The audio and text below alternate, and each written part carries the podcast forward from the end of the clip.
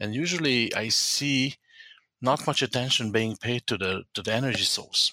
That's usually an external lipid source, that it be fat and oil, and and it's just there and and people move on obviously to other nutrients and i think it pays to understand a little bit deeper the saturated and unsaturated fatty acid ratios of our dietary energy sources a whole new era of communication in the poultry industry is coming now you have the brightest minds of the global poultry industry right in your pocket and what's best you can listen to all of them while driving to a farm, traveling, or running errands. It's never been this good, and it's never been this simple. The Poultry Podcast Show is only possible with the support and trust of innovative companies like Evonik. We are sciencing the global food challenge. AB Vista offers pioneering products and technical services tailored to the poultry industry to help them succeed. Adisseo provides nutritional solutions and services to help producers achieve their targets in high quality, safe, and sustainable way. Your partner for improving animal performance, Berg and Schmidt. DSM, helping customers with efficient, sustainable poultry production. Welcome to the Poultry Podcast Show, a weekly podcast where you'll find cutting edge insights and everything that's working in the global poultry industry. Your partner in improving animal performance, Berg and Schmidt. They believe the following additives are necessary in the poultry dietary. Functional lipids for an efficient dietary energy management, phospholipids for emulsification, achieving a better nutrient intake, MCTs to provide energy and modulate the microflora within the intestines and enzymes for elevated use of fibrous materials and byproducts. Hi, everyone. I'm Dr. Karen Grogan. I'm your host today for the Poultry Podcast Show. And today we have a uh, global nutritionist who works in um, the food production industry. And um, he is known by Shandor. He is a Hungarian, and he tried to teach me how to pronounce his last name. Um, so we're just going to stick to uh, his first name, Shandor, while we're here on the podcast. So welcome today. Thank you, Karen. Yes, my name is Shandor, and welcome everyone. Um, so, tell us a little bit about your background and your training, and and what you do in the industry right now. Thank you, Karen, for the question. I, I consider myself as a practical nutritionist, and uh, I have been working in the international feed additive industry for the last 25 years. And um, by education, um, I did a PhD in University of Minnesota, a completely different subject, but I I got interested in nutrition, and I have been doing it ever since. I started out with swine, and then progress more into poultry species, especially so when I'm since I have been associated with this company in the last eight years. So we are focusing our activity in the poultry sector and that's where I'm working uh, with clients. Excellent. And and what uh, what part of the world do you primarily focus your um, support and service to? I'm in transition actually. The last uh, six years or so, I have been stationed in Singapore, and I serviced our company's Southeast Asian and Middle Eastern customers, including Northeast Asia occasionally. Okay and I'm in transition because I'm transferring back more to Europe, and I will be stationed in our Hamburg headquarters, and uh, I will be responsible for the global technical support in poultry. Excellent. Thank well, you. good luck on the international move. Thank you. Have you moved? Or are you in Germany now? No, I'm in Hungary at the moment. Hungary. Okay. So I will be moving in June, hopefully. Nice.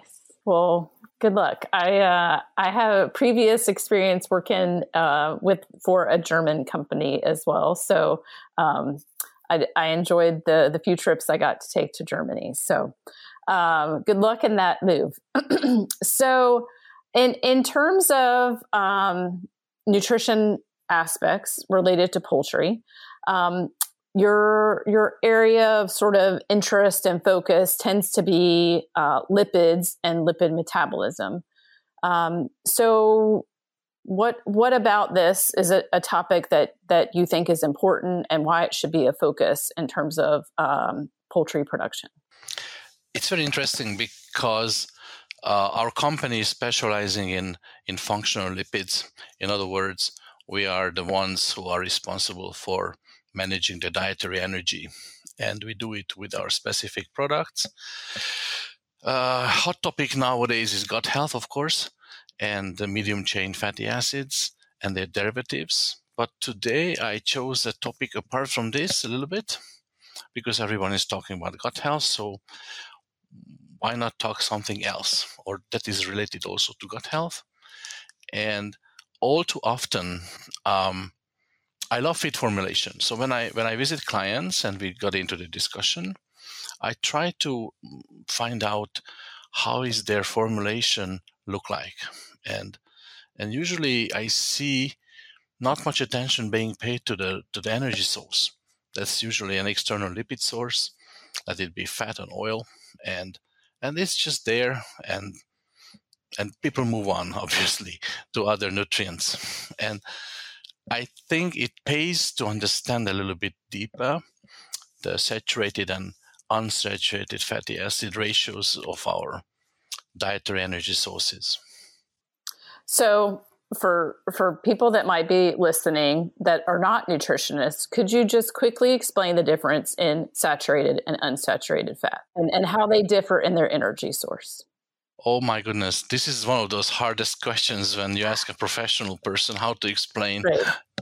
a simple Maybe, chemistry. You know, we, we have different levels of people that might be listening. So um, if you haven't had a nutrition course, or for some of us, it's been a really long time since we've had a nutrition course.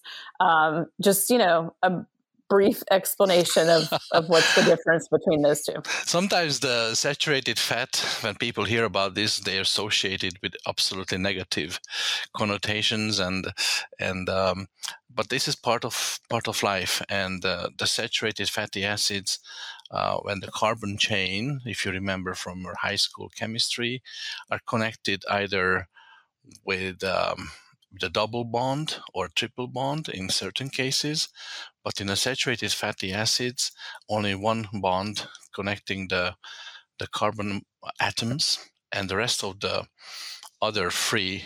Um, um, how to say it in in simple chemistry are coupled by the hydrogen atom.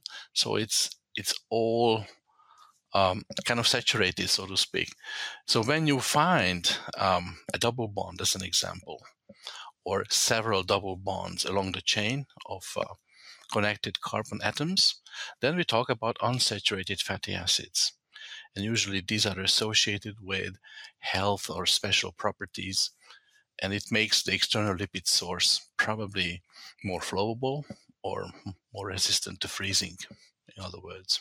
So, unsaturated double bonds, saturated single bonds. Back to basic, plus plus some extra details. So a little bit more complicated than that, but more complicated. yes. So there's a there's a structural difference. So there, and then you know some of their properties would be would be different as well. Yes and this is affecting their digestibility and uh, this is probably more for the nutritionists.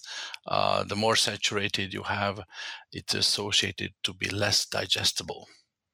Okay. Um, it's not entirely correct to say however because when we read the scientific articles and research um, let's take an example stearic acid. Stearic acid is the major component of of candles, as an example. Mm. They're solid on room in room temperature. They're absolutely uh, not digestible for, for the monogastric species, or very little digestibility is there. Let's say up to 40%, 45 maybe. The remainder is not digestible. It doesn't do good to feed such a fatty acid right. to, to poultry species. And we are more focused on the C16 and upwards, so the longer chain, um, longer um, uh, fatty okay. fatty acids.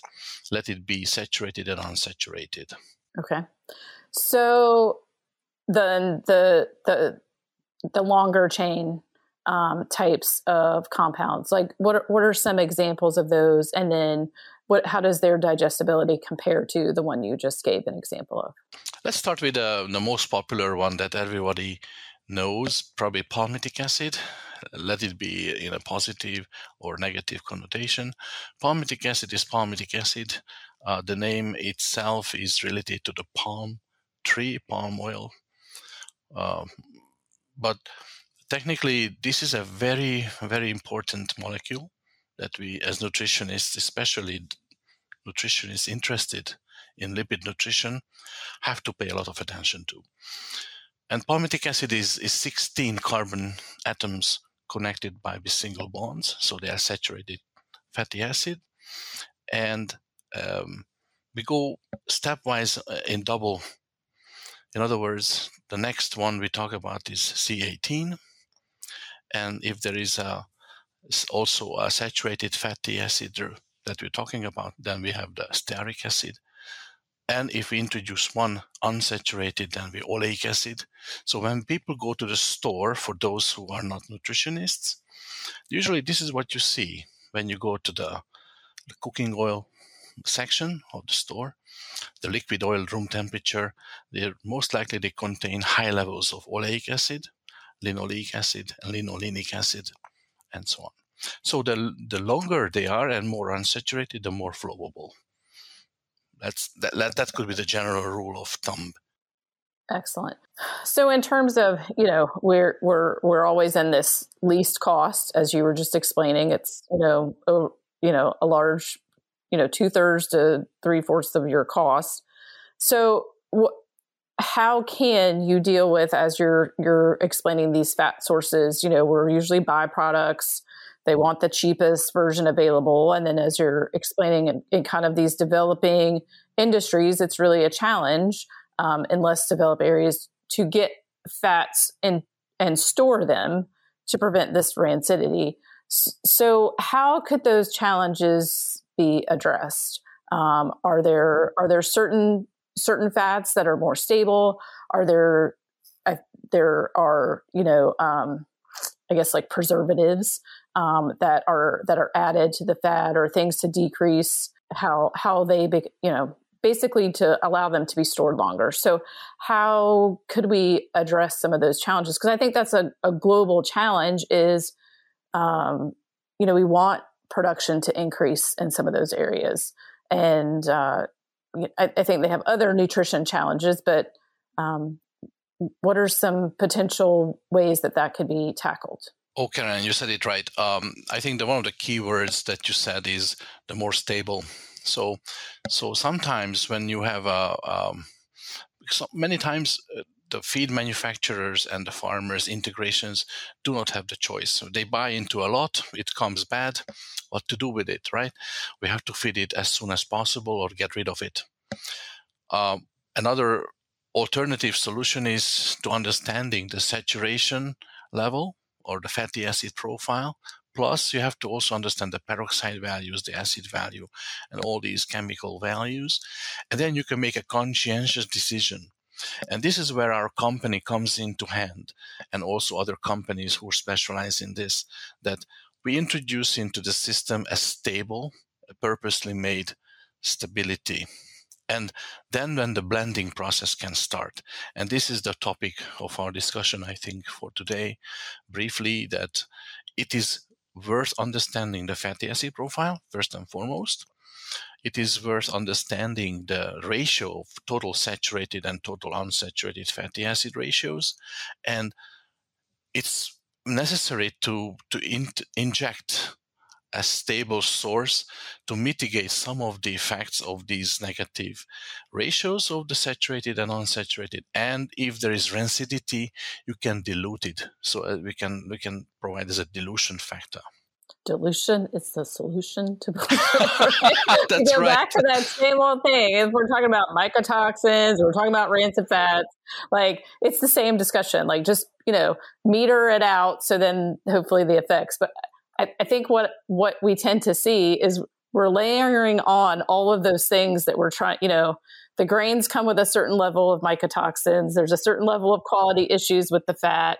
You know, we might have a a feed production quality issue, like in terms of pellet quality, like that's been discussed on here before. There's just so many um, things that go into make issues with making quality feed.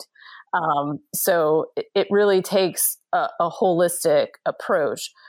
Oh yes, yes, um, yeah, yeah. The holistic approach helps a lot. Um, um, sometimes we nutritionists we get into to discussions of itty bitty details on data sets and then and the actual values of let's say what is the the digestible lysine to digestible threonine ratio for for pullets as an example and we, we can debate for hours and back and forth what what i observe uh, actually the holistic approach helps a lot and many times many times veterinarian colleagues are doing a fantastic and heroic job in this respect because they have a different perspective to look at things. Uh, they also have their limitations, so I think we have to offer hand in hand and a cooperative approach. I consider myself more as a uh, tech, uh, practical nutritionist, so I try to look at the, the, the dietary uh, factors. What does it mean? I look at first and foremost what is the energy level, what is the lipid source they use, and all, all too often, of course, producers and farmers go for the cheapest input cost, obviously. And this is soy oil. There's nothing wrong with it. If it's fresh and well made, perfect. But when it's getting rancid, unfortunately, and it is unfortunately getting rancid very fast, and impurities further exacerbate the problem, then we can have this uh, latent and then more prevalent uh, mm, inflammatory re- at gut level. And then we, we then the farmers observe that the feed conversion, the feed efficiency is suffering. The birds just don't grow, and then there's a there's a problem with the hatchery. Substandard day old chicks are coming, and then it's the whole mess, right? So we have to start somewhere, and I think the first and foremost energy. And we all understand as nutritionists that the energy source is is in one hand we can we can calculate we can we can count how many different sources we have. So it's not a rocket science.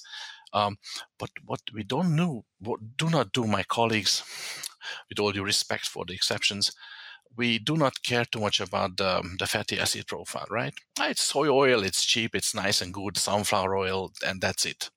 Right. You account for this amount of energy for what you're including in your formulation. Done. Yeah, exactly. Move on, yeah, to the next more interesting and more specific approaches. I don't blame them. They also are stressed and don't have the time. But uh, in the last five to six years, I have been reading a lot of papers on this, and and it's very interesting that if we try to mimic the species specific fatty acid profile, what does it mean? Let's let's choose the subject of broilers. The and the industry is using rendered chicken fat or, or yellow grease. Uh, I remember when I was in a student in University, Minnesota. At that time, the turkey industry was booming, and I went to one of these um, turkey processing plants and they collected the, the, the offal and the offal fat, right? And and it was it was a wonderful product actually. So so many times in other parts of the world when it's when it is allowed to be fed back, um, it's a wonderful energy source and cheap. But of course, prone to rancidity because it's already processed once, right? So, what can we do? And why do I say that we try to mimic? Because if you look at the total saturated fatty acids versus total unsaturated fatty acids, the ratio is about 30 to 70% in, in rendered poultry grease or yellow grease.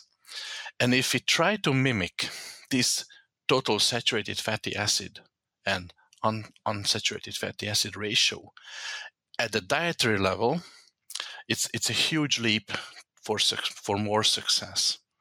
Why do I say this? Because many times, if you only feed one type of fat as soy oil, the soy oil has about 15 up to maximum 20% total saturated fats, and the remainder, 80% plus, is unsaturated fat.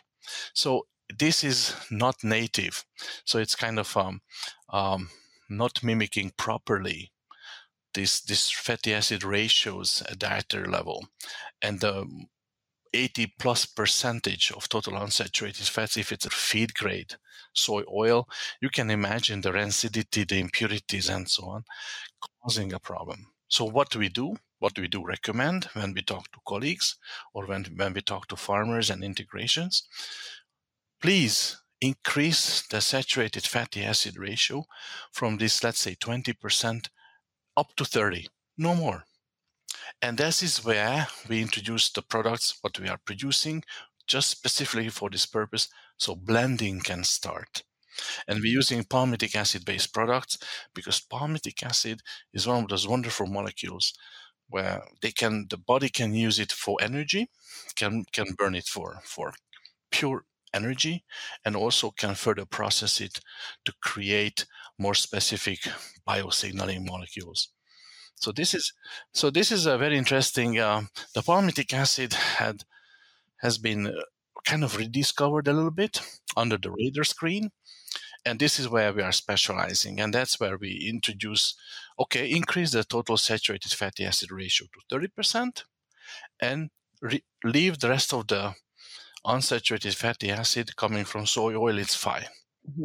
So how does that where does that blending step occur? Is that occurring at the feed mill level or is that occurring like at, at your fat, you know, the soy oil company blending that? Like, how does that happen? I think uh, the easiest uh, way would be at the feed manufacturing site, obviously, okay. where they they have the necessary outside tanks, or they can they can also handle dry fats, uh, powder fats, and okay. and you know the interesting thing is that depending on the fatty fat source uh, especially in North America, as an example, or in Europe, Northern Europe, usually these tanks are are having um, uh, internal heating system plus a stirring effect. You need to stir, so it's easy easy to keep them at the specific temperature that they are flowable and it's nicely can be introduced into the mixer and then also the the blending fat can be either liquid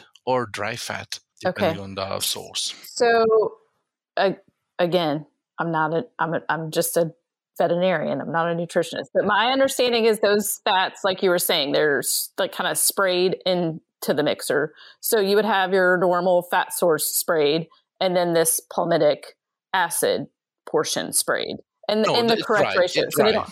It's a dry. It's a dry. It's a dry. It's a powder. Product. It's a powder. Okay. Okay. So they're not. I guess in my head when you were describing blending it, like it would be blended together first and then sprayed as one fat source. But basically, they're going into the formulation independently. Correct. Yeah, I'm sorry, I wasn't succinct about the specific. So they meet each other in the in the mixer. In the mixer. Okay. Yeah, that's the easiest way.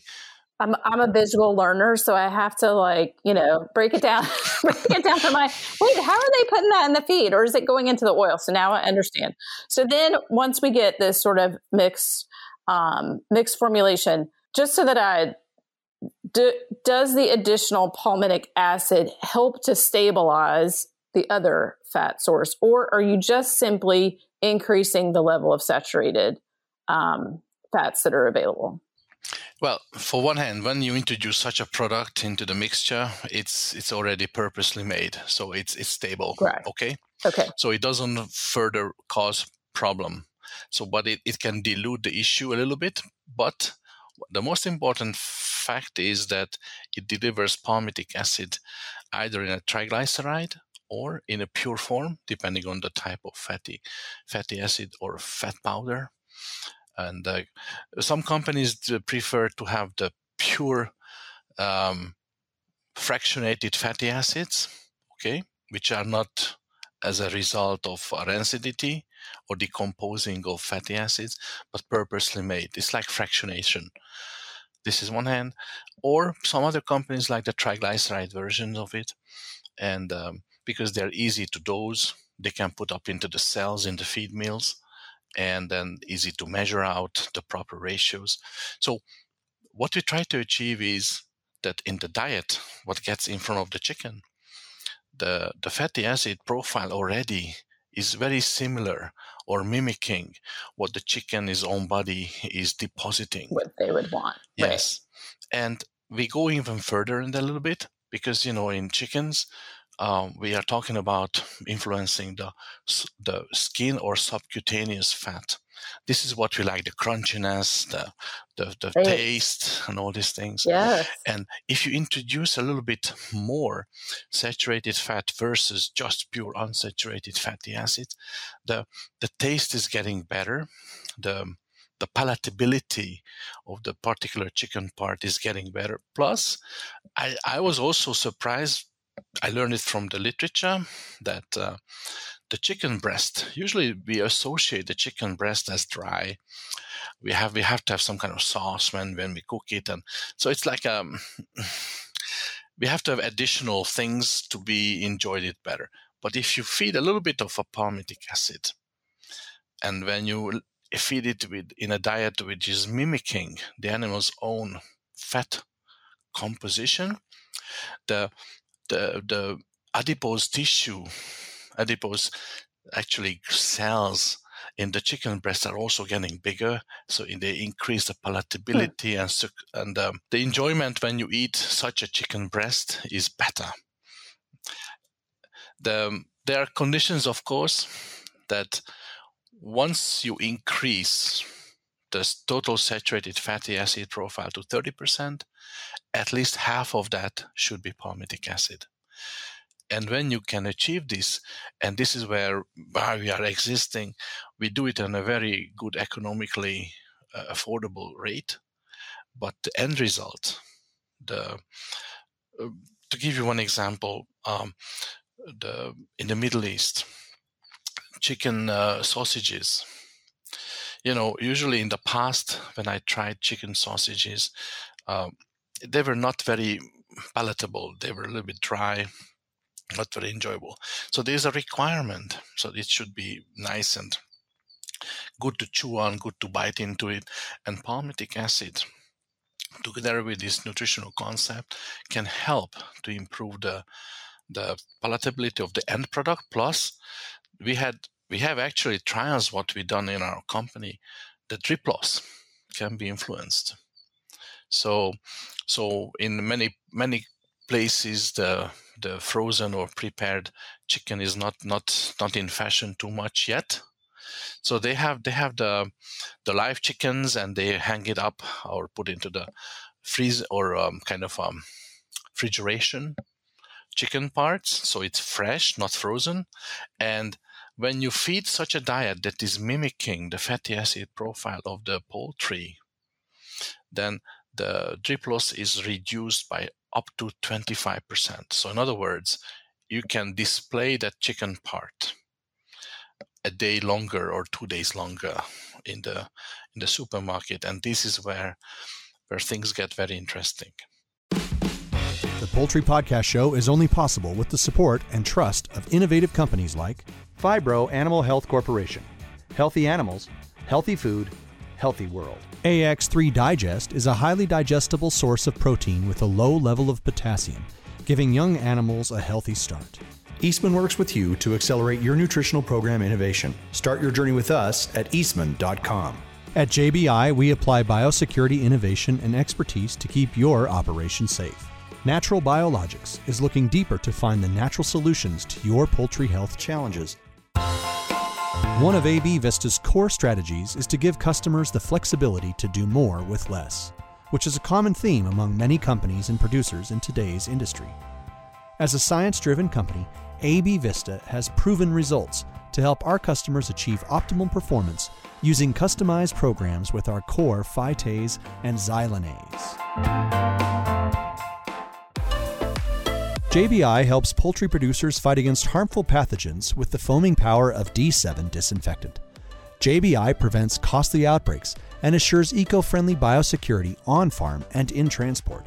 Safe and effective against AI, E. coli, salmonella, cocci, dermatitis, and other illness causing pathogens. D7 is non toxic, providing a safer environment for you and your employees, low corrosive to equipment, and breaks down biofilms. Learn more at jbidistributors.com. So, I, what I would imagine that that having the adipose tissue sort of the right composition, um, you know, we call that like we term that yield. Um, so then your you know in product yield is just maintained um, sort of on however it's presented, you know, in, in different areas of the world. Um, product is sold differently, um, but that's really interesting that that having having the fats in the correct ratio um, improve uh, in product. And it makes it makes sense. You don't really think of um, chickens being, you know, sort of like a you know, we, we, we, talk about beef cattle and marbling and and, right. and a lot of in product discussions when we when we talk about nutrition with other species, but we don't really necessarily for poultry.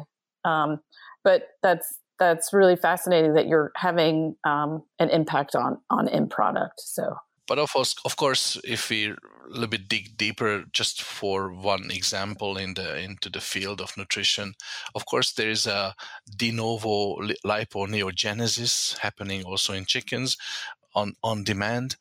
Um, this is grain related or or driven by the the carbohydrates available in the diet. The problem is what I observe. I remember back when I was in school, university uh, the chickens were at that time kept seven weeks to be able to reach two kilos. That was a long time ago, unfortunately. Today, we can get a two kilo chicken by 28 days. This is crazy, right? So the problem is they grow so fast. The genetic background enables them to do so, but we have a hard time keeping up nutritionally. And this is where there's not enough de novo liponeogenesis that can happen because this is just too fast.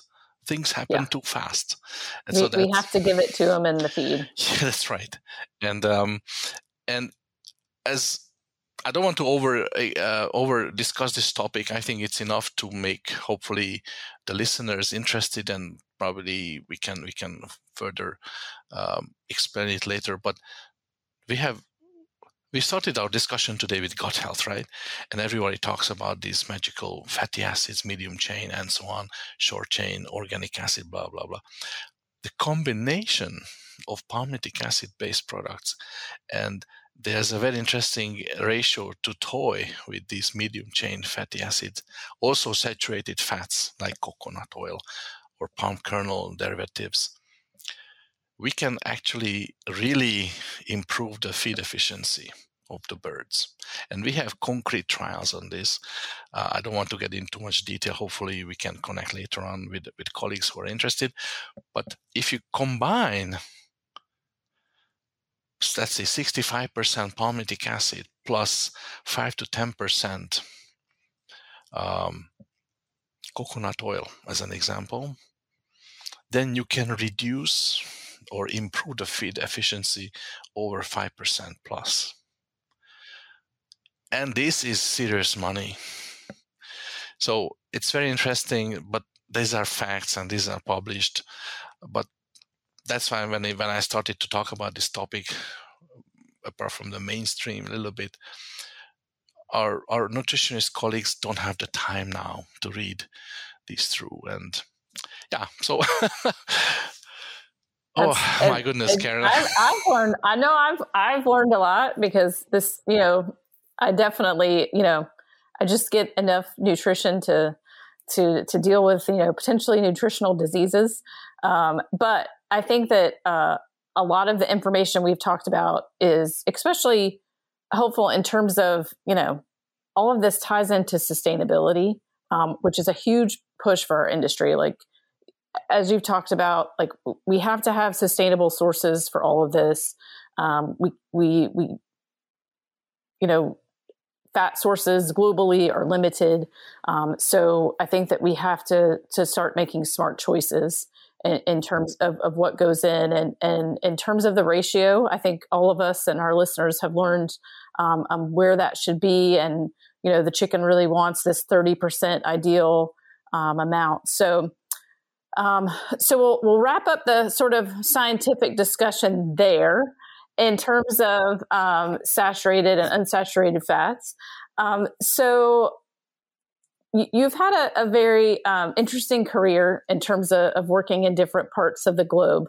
Um, what what advice would you give to someone who was, say, starting a new adventure in um, working in a different part of the world?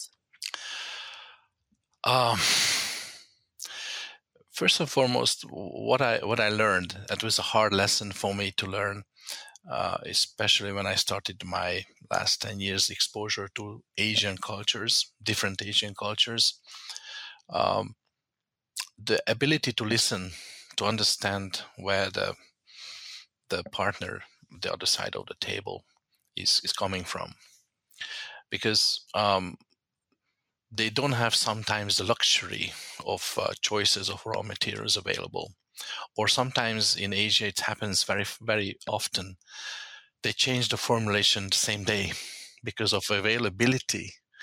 So so those nutritionists are extremely challenged. The farmers are challenged. They they're um, so this is one hand. So we need to be able to good to be good listeners and we have to persist on on on sharing the information. I remember when I started out, I was in the R&D section and it was hush hush not to talk too much about composition of this and that. Today it doesn't work because they people find out. But if you come to the clients with an open intentions and sharing information, bringing them the science, I think they appreciate that, and this is what we what we have to do as practical nutritionists, academic nutritionists, um, because in today's fast fast world, um, um, hiding information doesn't pay at all. No, no, comes back to get you. And that's that's why we're doing this podcast, right? So right, right. It's, it's information. wonderful. Information is power.